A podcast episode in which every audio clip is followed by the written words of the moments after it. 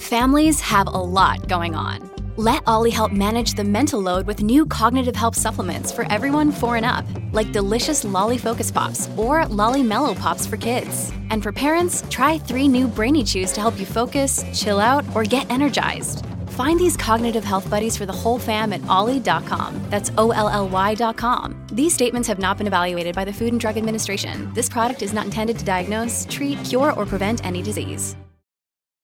When you need mealtime inspiration, it's worth shopping Kroger, where you'll find over 30,000 mouthwatering choices that excite your inner foodie. And no matter what tasty choice you make, you'll enjoy our everyday low prices, plus extra ways to save, like digital coupons worth over $600 each week. You can also save up to $1 off per gallon at the pump with fuel points. More savings and more inspiring flavors make shopping Kroger worth it every time. Kroger, fresh for everyone. Fuel restrictions apply. Evernorth Health Services, we believe costs shouldn't get in the way of life changing care, and we're doing everything in our power to make it possible. Behavioral health solutions that also keep your projections at their best? It's possible. Pharmacy benefits that benefit your bottom line? It's possible. Complex specialty care that cares about your ROI? It's possible. Because we're already doing it. All while saving businesses billions. That's Wonder made possible. Learn more at evernorth.com/wonder. Welcome to the New Books Network.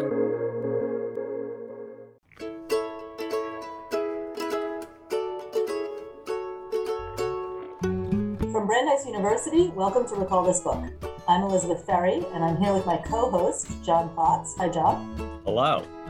And with our guest, Daniel Souleles, who's an anthropologist and associate professor in the Department of Management, Politics, and Philosophy in the Copenhagen Business School. He's the author of Songs of Profit, Songs of Loss, Private Equity, Wealth, and Inequality, which was published in 2019 by the University of Nebraska Press. Hello, Dan. Hello. Thanks for having me. We're, we're delighted you're here. Uh, so we're going to talk with Dan about his uh, his work on private equity and uh, generally about um, you know related issues of fi- financialization and uh, inequality and whatever happened to the Occupy movement and sundry other things. So maybe we'll even get to the monastery at some point. Oh yes, and get to the monastery it too. all comes back. Yes. Um, actually, I'll say, Dan, that one of the things I really like about your work is is your writing style and your sort of way of um, weaving the description of your methods into a narrative form. So, the, Oh, the- thanks for that. Yeah. yeah. Um, so, yeah, why don't you tell us about the book? And if you want to start a little bit about the monastery, that would be actually a good. Uh, Yeah. Um it's fun. So the monastery actually is a great place to start. I wanted to go to a group of people who were trying to uh, live according to what God told them to do. Because I thought it was an interesting question because you can't really ask God directly. I, I don't know. So I thought, you know, this, this uh, um, that would be a, a good thing to study. Um, the, the way a community makes sense of the, the will of the divine. But what, what ended up happening was this was actually a couple years after the financial crisis in 2007, 2008. And these monks, um, well, they, I mean, they weren't like entrepreneurs. They weren't like real active monks. They were hermits. Um, and so a lot of their, their, their income came from donations and an endowment, and it just got absolutely hammered uh, in the financial crisis. And so, you know, something like 50% of their income was coming through investments. Um, and so they were in a bit of a crisis. They'd actually just built a like an infirmary to take care of old sick monks on the monastery. So there was a real estate element of it. Um, and they uh, they they wanted to get more donations. And like to do this they decided they needed to be like a better charitable destination. And so they had a bunch of like um, uh, some sort of organizational and accounting consultants come in and try to like scrutinize and rationalize this order of monks that had been around for like a thousand years.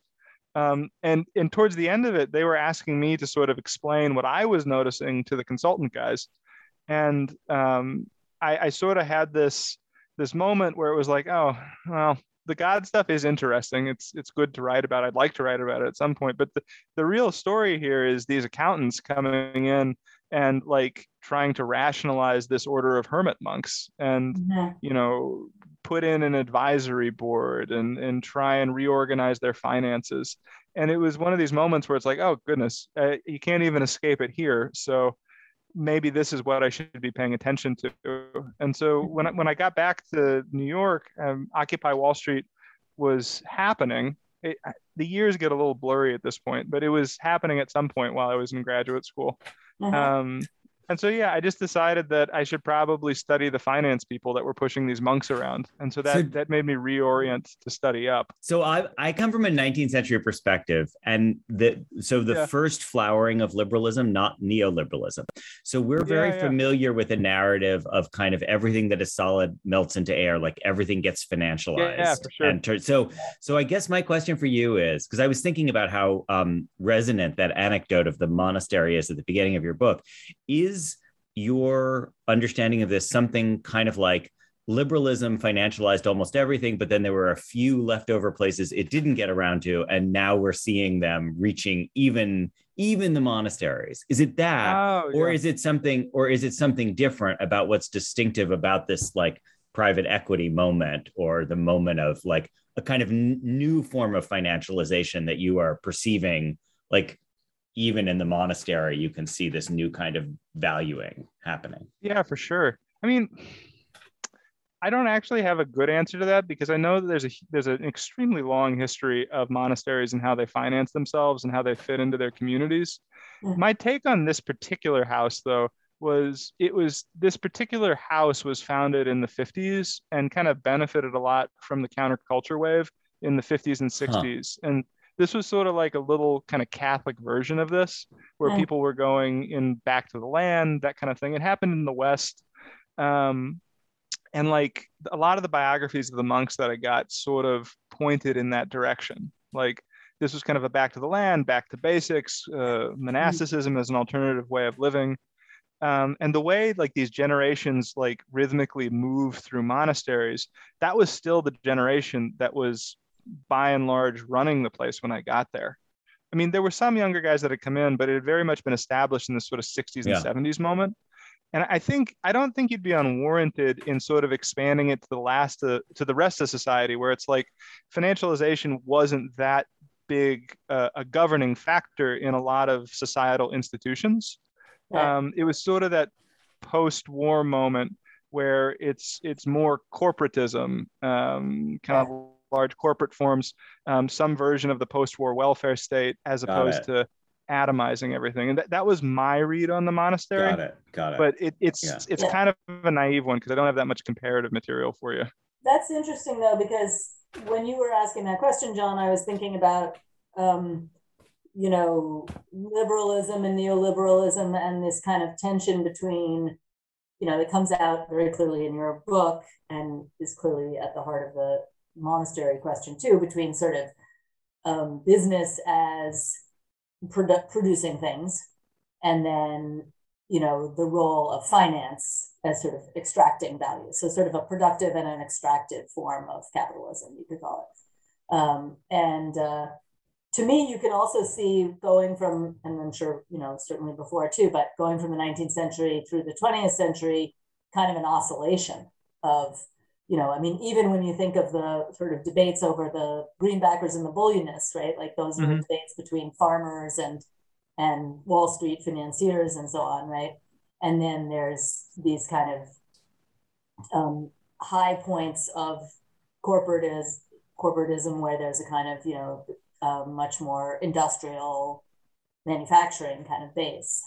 So it's I guess I'm trying out on both of you the idea of maybe this is a story of a kind of oscillation or an ebb and flow, although perhaps within that, each time there's a an ebb of financialization, it's like the wave goes a bit higher on the beach or something. Yeah, yeah, it kind of outdoes itself, or it has to accumulate more to make up for wh- whatever wedge it's it's putting itself into.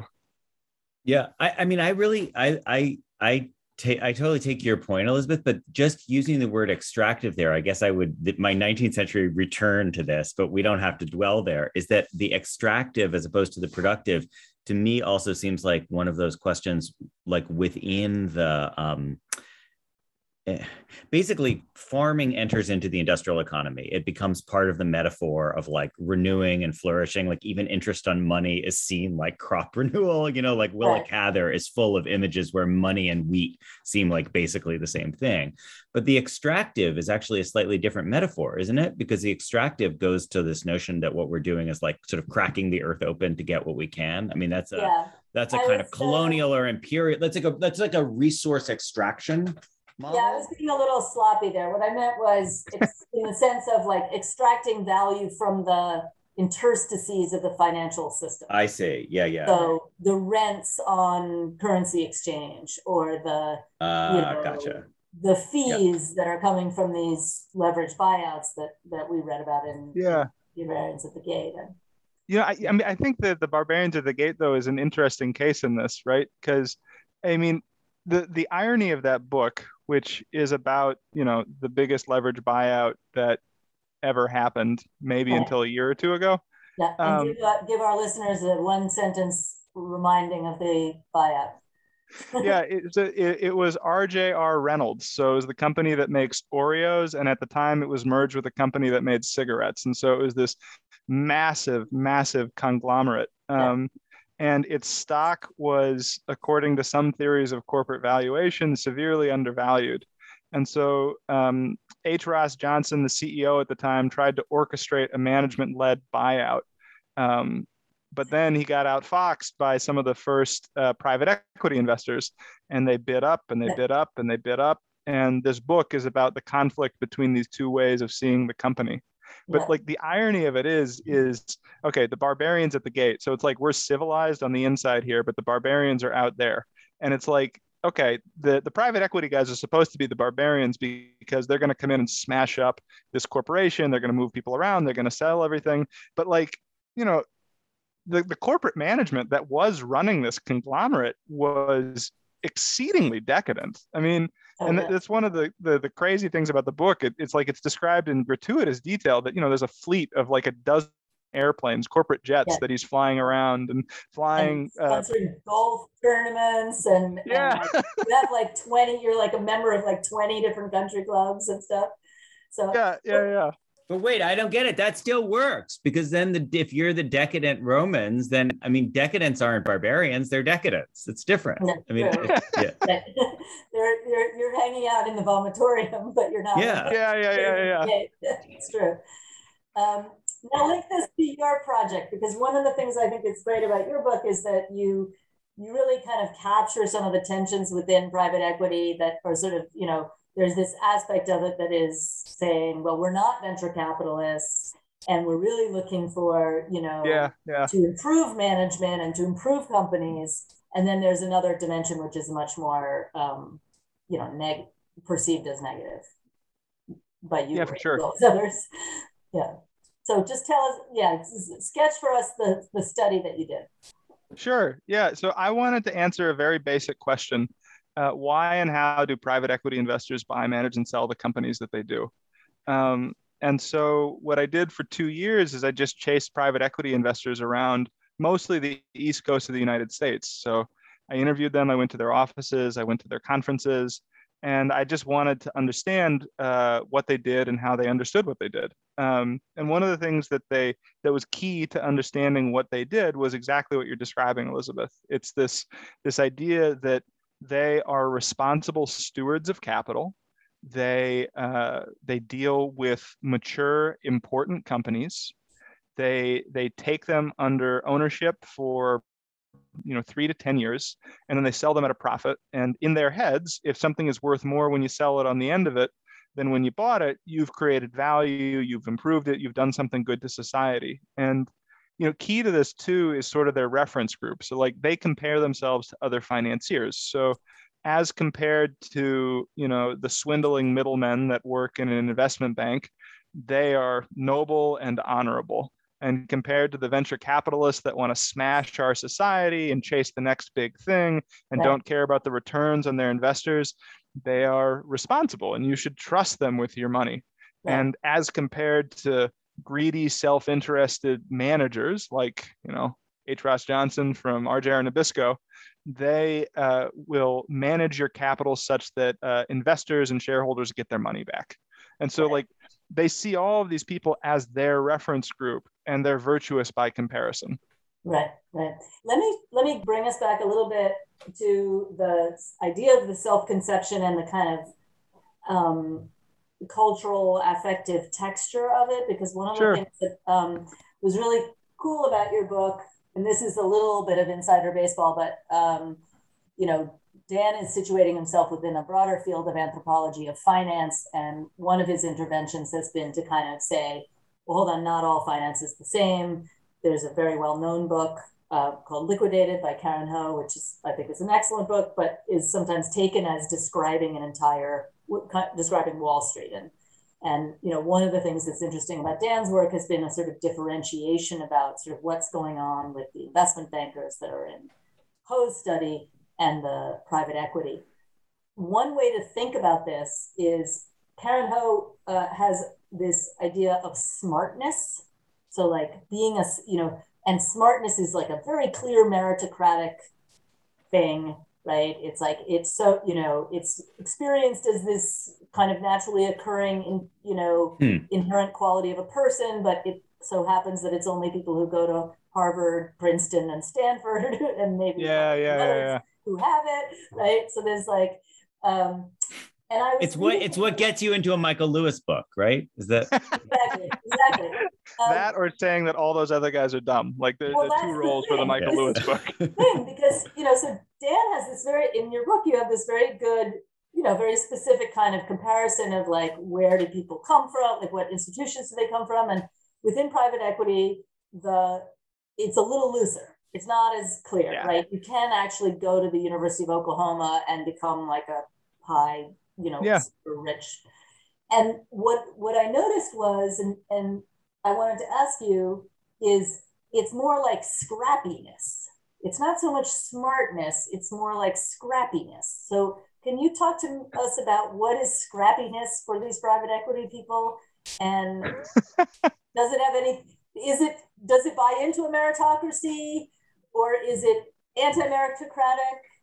And I partly say this because you talked about Shamus Khan's book, Privilege, yeah. which we've now talked about several times. Yeah, yeah, yeah. Um, is it a form of sprezzatura, which we discussed? yeah, I read that essay. I enjoyed that. Um, yeah.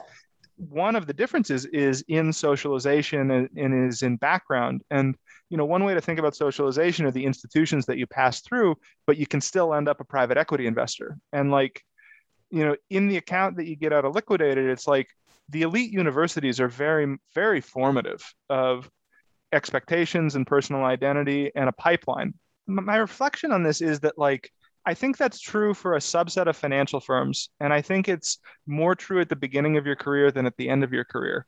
But finance is so, so, so much bigger than the aggregate, you know, undergraduate graduating classes of the Ivy League universities. Like I, you couldn't staff finance even if you took all the people from who graduated from Princeton in one year and like routed them to Wall Street. It's just it's so much bigger, mm. and something different is going on with fi- with private equity. I mean, mm. there is this element of we look at you coming from an investment bank. Well, to get into a private equity firm, there's a very small number of places that you can have worked prior right? You can work in a in an investment bank. Um, you can have worked as a management consultant, but you can also have worked as an accountant, and you can also have worked as a lawyer. And in some specialized private equity firms, you can have worked as a hard scientist or a doctor or a bench scientist. Right. If it's like a health field. Yeah. Yeah. And so accounting, I think, is actually an interesting route because, um, as far as I know, like you can't get a degree in accounting from Princeton, I don't think. I doubt it. No. Yeah, I, I don't think it. you can. Yeah. Yeah, I don't think you can do that from Harvard. So like, but that is a route into private equity. Um, being a sort of an accountant, it's not a it's not a majority route, but like I saw people with those backgrounds, and so the person who has a degree in accounting, they might have gone to like Penn State or something like that, which is not a cauldron of like elite social formation.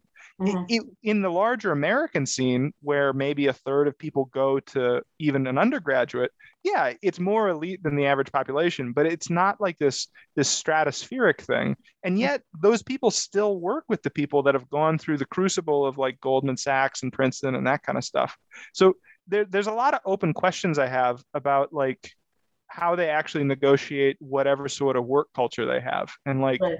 The degree to which merit elitist meritocracy is really what's going on. And I think you're pointing to scrappiness is you're identifying something that's more important. It's like this workhorseness or this this this this capacity to do this financial labor. And there, you know, it wasn't a common thing, but I would come into Yeah. contact with people who were like, oh, I don't want to hire someone from like a prep school background, right? I wouldn't want to hire the boss's kid who was privileged. Um, and so, I mean, you sort of said it just now because, like, you know, um, when we were talking about smartness, you said, well, or or you're, you know, you get in because you think those people are stupid, right? yeah, So is yeah, this well, kind of like oppositional, you know, street smarty kind of quality, Yeah. scrappiness I- that is a little different. I mean, at, this point, I can't tell if this is my own prejudice or me remembering correctly the ethnographic evidence, but like, I don't think the private equity guys think what they're doing is like rocket science. I mean, there are sophisticated financial things that go into leverage buyout deals. Like you can make them extremely complicated the way you structure Right. stock, the way you structure the debt. But Yeah. like, I, it's, I don't, I, I don't know. Maybe they do think it's complicated. I, I, it could be a thing to revisit, but it's not like, I don't know. What are the analogies they use to describe what they're doing? Like, do they talk about it like putting on a musical? do they talk about it like a football game? Do they talk about, I mean, I feel like there are things that, you know, that sort of give you an insight into what operations people think they're really good at or, you know, what I mean, they're pulling they off. say they're doing deals, um, Yeah. and they're not. They're not much given to figurative talk. You know, I picked up uh, some metaphorical references here and there. I mean, one that I thought was really funny was I was interviewing a guy who used to be um, a very fancy consultant, and he was probably in his early 30s uh, working in a private equity firm. And it was a small private equity firm and had an industry niche focus. Um, and I asked him, I said, hey, you know, who do you like to hire? Right? Just very basic. And he's like, oh, we like to hire athletes. And I was like, oh, cool. So like you hire like uh, college basketball players and football players and stuff like that. And then his face just froze and he was like aghast. He's like, oh God, no. Like he couldn't imagine hiring that type of athlete. What he meant was the metaphorical brain athletes. And like that's who was coming in. And I thought it was so funny because it was like, yeah, yeah. Yeah. But like you would you would pick this metaphor for like peak performance that is the furthest away from what you're actually doing to describe what, like the one thing you can't do with all of your money is play basketball. yeah. That's really interesting. But I did, I mean, like in the barbarians at the gate, to me, it seems like fighting. I mean, it's like we got wait, it's like war and fighting. Yeah, We got yeah. wasted, they're they're kicking our ass, they're, you know, Yeah. they're murdering us. Um, and also there's a whole like betrayal kind of like you were getting Yeah. used. So those seem to be implicitly metaphors about I, I think that like that that that that realm of metaphor is still alive. But the thing about Barbarians at the Gate is it's kind of at the beginning of private equity. So they're smashing lots of norms and it's been routinized to a degree that people kind of know what to expect now when private equity shows up. Right. Um, and it was hostile. Like it went to an auction, and the Right. private equity guys don't want that because when things go to auction, prices go up. So Sure. you know the avatars of capitalism don't want that form of competition.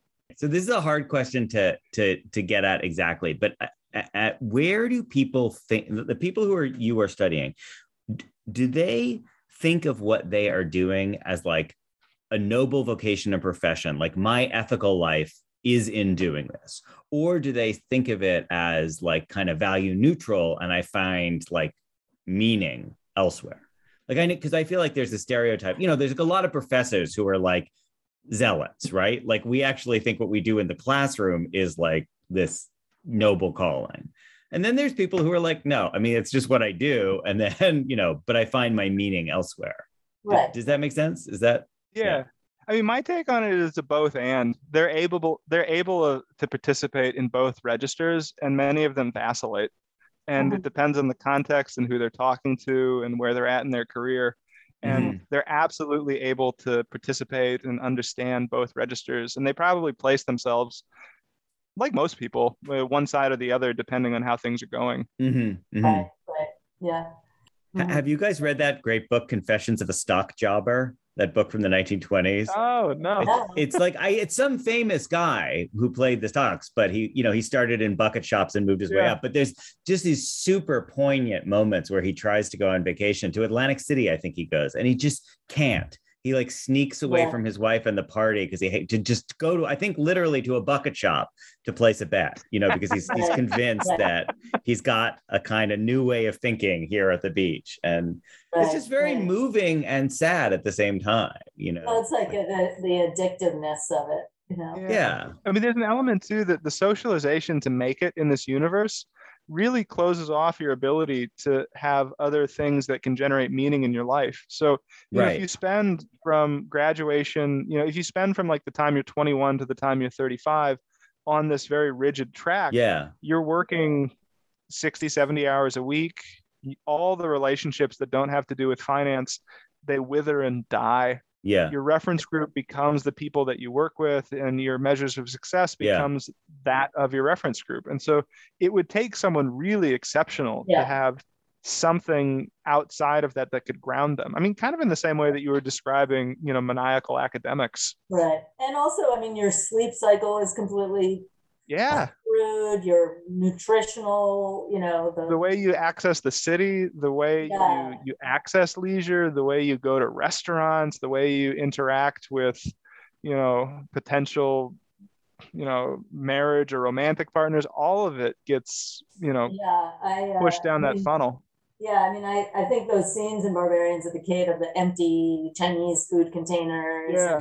and the pencils that are in the ceiling because they're like throwing pencils up in the ceiling. I love that part. Yeah. like, um, yeah. Um, so Well, isn't that the point of American Psycho? Like, isn't that the logic of American Psycho? Like, if you get Yeah. that, and I mean, it's not okay, fine, he's a psycho, yes, but I mean, it's more just like he just sees the world through this one particular prismatic set of lenses, which he's been Yeah. Cult- Yeah. acculturated to, and then Yeah, I mean, the book is not called Psycho; it's called American Psycho, right? So, Yeah. Reason, right? yeah. Yeah. I mean, I, I was sitting down with a guy at one point when I was doing the private equity work. And, you know, I one of the things that private equity does is they come in, they buy the company, and then they structure compensation packages for executives such that they force the executives to do what the private equity guys want, right? And usually this is maximizing short-term profits so you can pay down all the debt that got put on the company in the transaction. And I said, How are you incentivizing managers to do this? Like, what are the professional incentives that you give them? And he's like, What do you mean? And I said, Well, how do you make them do this? And he's like, Well, we pay them more. right. And I said, Do you do anything else? And he said, Well, what else could you do for someone? Like, so yeah, there's there's nothing you could do for another human being aside from give them money. Right. Which is why this is like an engine of inequality, right? Because then there's the Yeah. golden parachutes, and then the Yeah. does the debt, you know, financing has to come from the people who are lower down on the Yeah. Yeah. It's a pyramid. hierarchy, right? Mm. Yeah. Yeah. So So Elizabeth, you wanted to make a connection to the to our Brahmin left conversations. Do you want to say more about how you how you were thinking of that connection? You know, a series that we did on the Brahmin left, um, which came out of a conversation um, that John and Adanir had with Thomas Piketty, was about the sort of, you know, Yeah. predicaments of inequality and their uh, political fallout, particularly within the party system, right? Um, and you know, there are various iterations, and we had kind of were we scrap we're scrappy about them, um, but you know, central to that is this kind of pivotal moment of the, you know, of the financial crisis and this moment that I think we all remember, or at least I remember as like, oh, this moment of potential opening and like solidarity and, you know, we are the 99% is this little Gramscian, you know, space opening up. I think that our undergraduates barely remember Occupy at all. Um, so, you know, I'm just curious yeah. What you think, Dan, as having looked at this stuff closely, like what happened with Occupy as, you know, something where these things really were on the table for conversation? Yeah. I, I mean, you know, I, I kind of I kind of take David Graeber's perspective on this one, where he thinks about revolutions as changes in ideas of common sense. Um, and I think, you know, I think it's fair to say, okay, yeah, we, we're still living with financialized capitalism. Um, but I, I think, at least for those of us who were around to remember it, I think it changed a lot of our common sense about uh, the structure of society and it, it put inequality on the political agenda in a way that hasn't gone away. And the fact that we haven't had effective political mobilizations to create like a socialist utopia in America, sure, that's disappointing. But you know, it's the the American political system is designed to prevent that type of right. majoritarian action. So it's you know, it's upsetting, but I, I really do think that there's been a change in attitude around um, how people think about debt, how people moralize debt, and um, I don't think anyone thinks that finance people are good no. guys. Maybe not. Uh, you know, I, I don't think uh, that's a hopeful stance. Yeah, I like that. Yeah. So I, you know, has it translated into the type of political action that I would like? Obviously not. Um, mm-hmm. But yeah, I, I, I think that I mean, for me, certainly it was a it was a change in consciousness, and I, think it was for a lot of people that were around during it. Well, can I ask the question a different way? I, can I connect it back to Elizabeth? Your, I thought, really interesting point. You, when you were splitting apart the different waves in the oscillation, you you you picked up Dan your point about corporatism and like waves of mm-hmm. corporatism. Mm-hmm. So maybe the question has to do with like um, capacity of institutions or trust in institutions to solve problems, mm. like moments when big government comes roaring back versus moments when neither the right or the left particularly wants big government. And clearly, Occupy, the particularities of Occupy were like not wanting big government, right? I mean, it wasn't, yeah, it was yeah. seen as a dissident movement.